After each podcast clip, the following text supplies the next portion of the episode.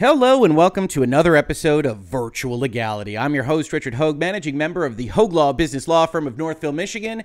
And if you know anything about me, then it is probably that I have certain strong feelings about Star Wars. If you don't know anything about me, well, today's going to be a lighter video, but one that actually does touch on the law and what the object of writing opinions actually is. I have a lot of opinions on that myself, and I suspect you might as well. Now, to get some background on what happened in the Ninth Circuit last week, we have to look at Star Wars. More specifically, Star Wars The Last Jedi and The Rise of Skywalker, episodes 8 and 9, the third and fourth movies, I believe, maybe the fourth and fifth movies of the Disney Star Wars takeover after they purchased Lucasfilm in 2012. Now, to give you some additional background, in case you didn't know this, just a little bit of a lore dump on the history of virtual legality and myself.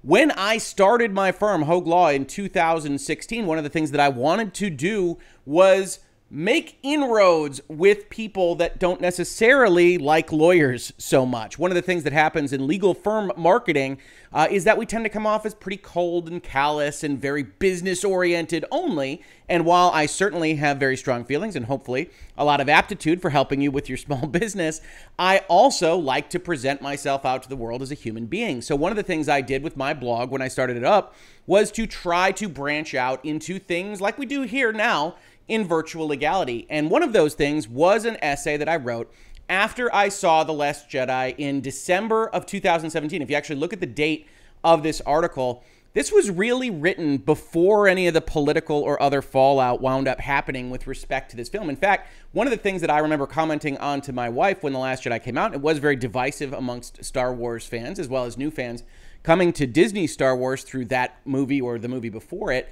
was that it really wasn't a terribly political conversation at the time. It really wasn't these dividing lines or social culture wars. It was about who Luke Skywalker is and whether this made sense as a plot line for The Last Jedi, whether the pacing worked, and all these various things.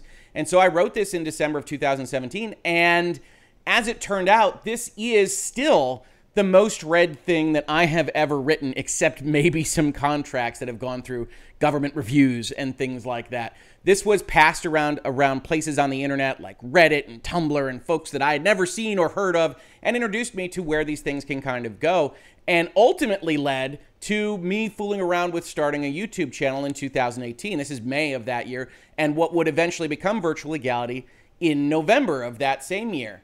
To give you a little bit of additional background in case you don't know, I'll just read one of the paragraphs from the start here just to give you my tilt on this. Before breaking down The Last Jedi, I feel it's important to make some disclaimers. I have attended Star Wars Celebration multiple times.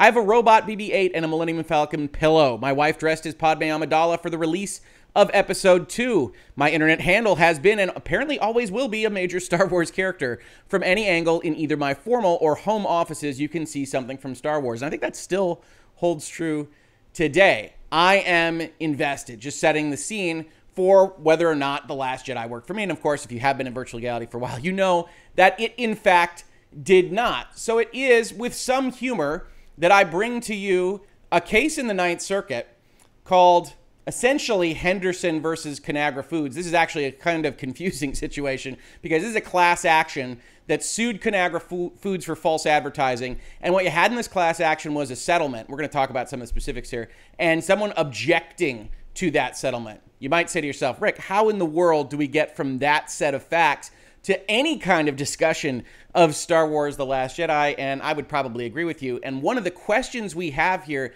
is whether that discussion of The Last Jedi is in fact appropriate.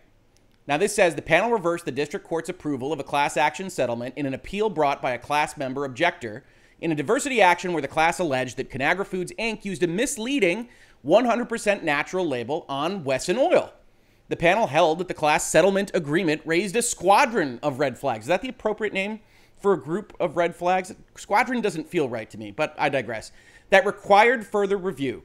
The panel held further that under the newly revised federal rules of civil procedure, courts must scrutinize settlement agreements for potentially unfair collusion in the distribution of funds between the class and their counsel. If you've been following me online and talking to folks like Game Industry Biz and Games Daily and other places, you might have seen me refer to class actions and the plaintiff's process and how counsel gets paid. One of the issues with a class action is that lawyers and the law firms that represent the lead representative of a class tend to suck up a lot of the money that a company that loses a class action lawsuit or settles one outside of court tends to pay. And so the federal rules have tried to clamp down on that by saying, well, look, you can't just take all the money and separate it out amongst the representative and his or her law firm because that means the class really didn't get redress. The entire purpose of this process is to get some kind of redress, some kind of making whole of somebody that was damaged by what a company did. Here, the court says, hmm, that is perhaps in question. Under the settlement, Conagra agreed to refrain from marketing Wesson oil as 100% natural.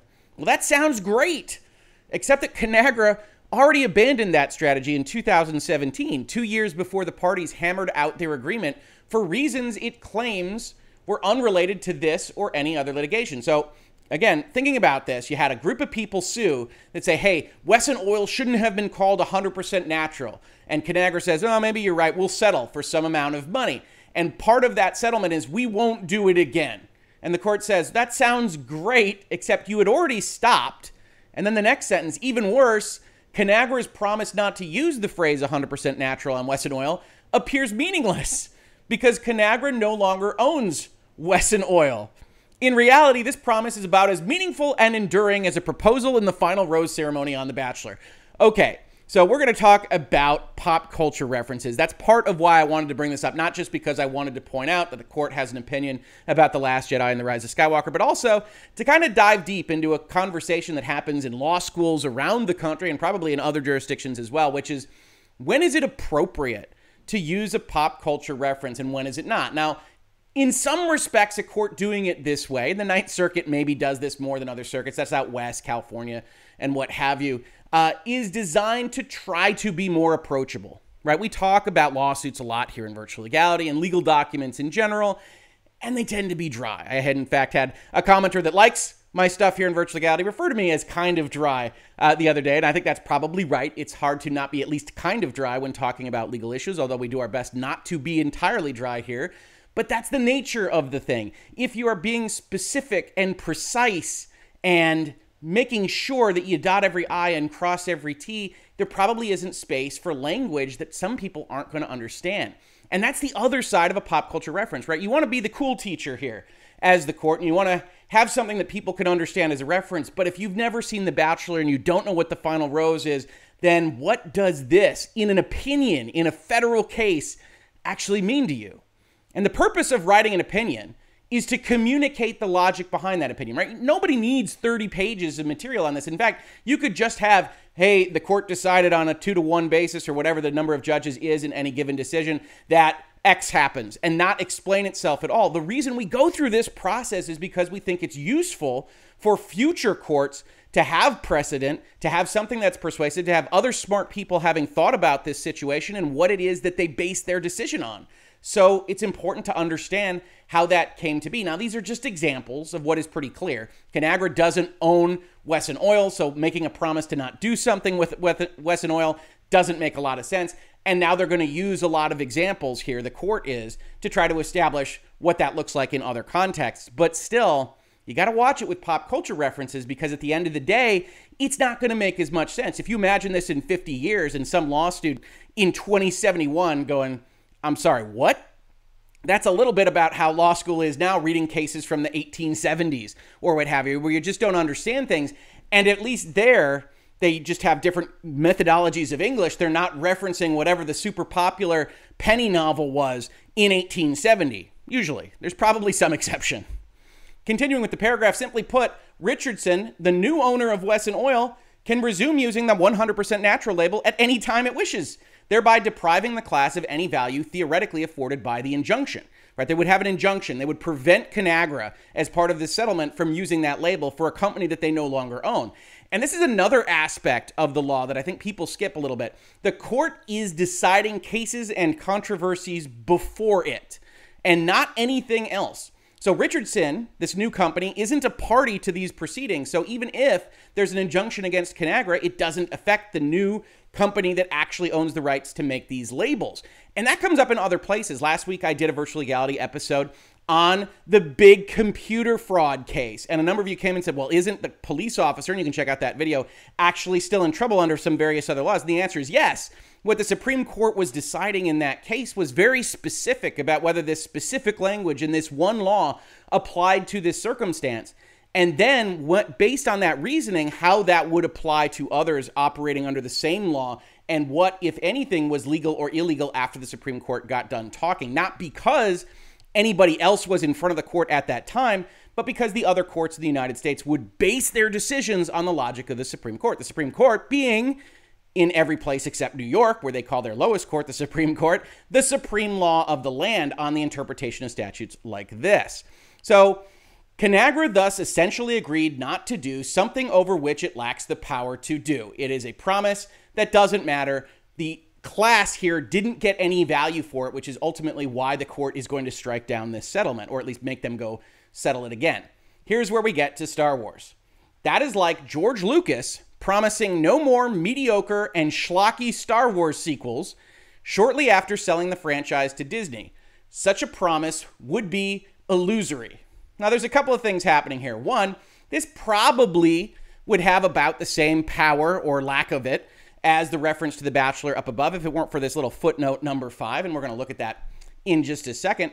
But also, it's a couple of interesting things here, right? You have the court trying to relate to people, trying to talk about things that this particular writer is interested in and it thinks that people will understand a little bit better. But there's a couple of things happening here that even I, as a lawyer, look at and say, hmm, not quite sure. So if George Lucas promises no more mediocre and schlocky Star Wars sequels, which were the first?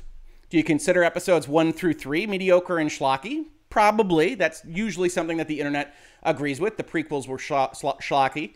And yet, we think of the prequels as the prequels, not sequels, but they did come after time. Is that a sequel under the law? I don't know if we have a good definition for that. If it's something that happens previously in the story, it's a prequel to those of us out here in the world. Is it a sequel in the movie business and under the law because it happened after the fact? It was made certain amount of years after the originals were made.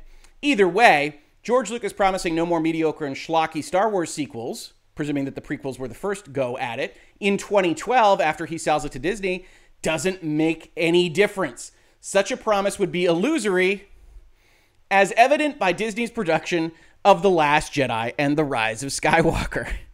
and you say, oh, okay, so we have to talk about a few things here, right? Because a number of places went out and said, the law holds The Last Jedi and The Rise of Skywalker schlocky and mediocre. And that's not what is happening here. Um, so the holding is effectively that in this particular instance, in this particular case, this settlement is not enough for the federal rules of civil procedure. And one of those reasons is because one of the promises that the class action got out of the company was something that the company couldn't do in any event because they no longer own the company. And then there's examples about that The Bachelor, George Lucas selling out Lucasfilm and the Star Wars brand. And so what this amounts to is what we call dicta which is essentially just extra information that isn't required to make the holding. And so any other court can simply ignore it if it chooses to. Now, another court can find these kinds of things persuasive, could agree or disagree. Maybe there'll be a footnote in the Ninth Circuit next month that says that we find The Last Jedi to be the preeminent Star Wars of all time and hold the Ninth Circuit in contempt for their dicta on this point, whatever it might be. And hopefully that doesn't happen because the judicial system isn't a great place to have this debate, but who knows? As dicta, this isn't the kind of thing that will actually control the law. Furthermore, even if it were, even if it were a legal holding here, it's important to understand how the court system actually works. So, this is the Ninth Circuit Court of Appeals. This is the Western District of the United States. Essentially, that would bind those courts that are in the Ninth Circuit, the Court of Appeals and the lower federal courts, to whatever the finding is here as a nature of law. Again, assuming that this isn't dicta. It wouldn't bind Things like the Sixth Circuit, that's where I live, Michigan, and the Midwest. They could take it as persuasive. They could say, hey, you know, when we make our decision about whether or not The Last Jedi is mediocre or schlocky, and I'm struggling to figure out exactly where that would come up in most cases, but we're going to make our decision in the Sixth Circuit. We can note that the Ninth Circuit has found them mediocre and schlocky, but that does not bind the Sixth Circuit or any other circuit in the United States. It certainly doesn't bind the Supreme Court, that, as we have seen in virtual legality, can do whatever the heck it likes on circuit splits and the like. So it's not really a legal holding, but it is amusing, especially for those of us that follow Star Wars as I do. Finally, talking about this pop culture question, I did want to bring up the end here, where we have a conclusion that starts with a giant quote from Hamilton, An American Musical by Lin Manuel Miranda, with two Virginians and an immigrant walk into a room, diametrically opposed foes.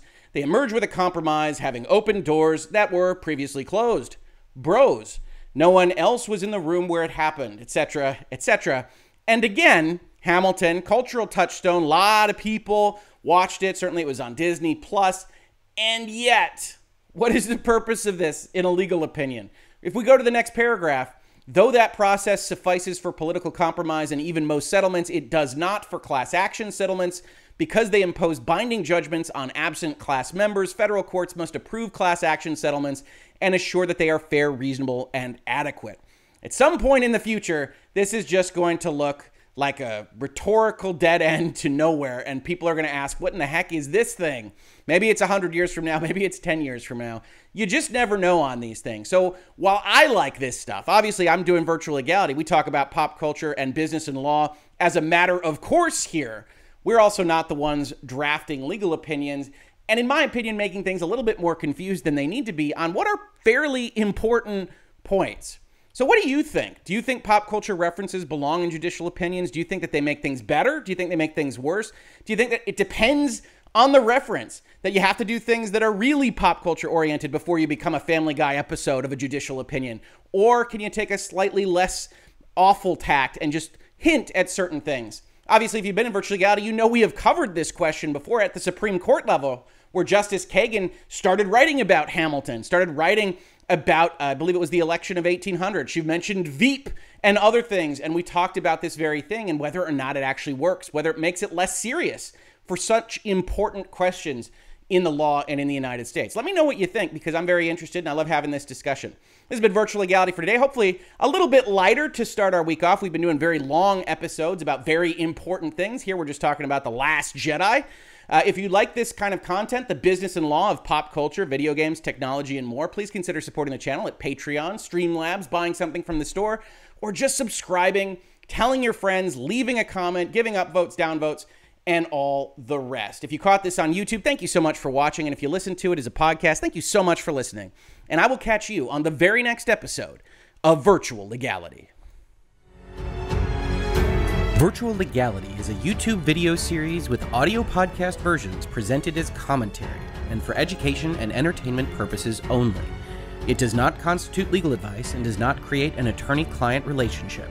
If you have legal questions about the topics discussed, please consult your own legal counsel.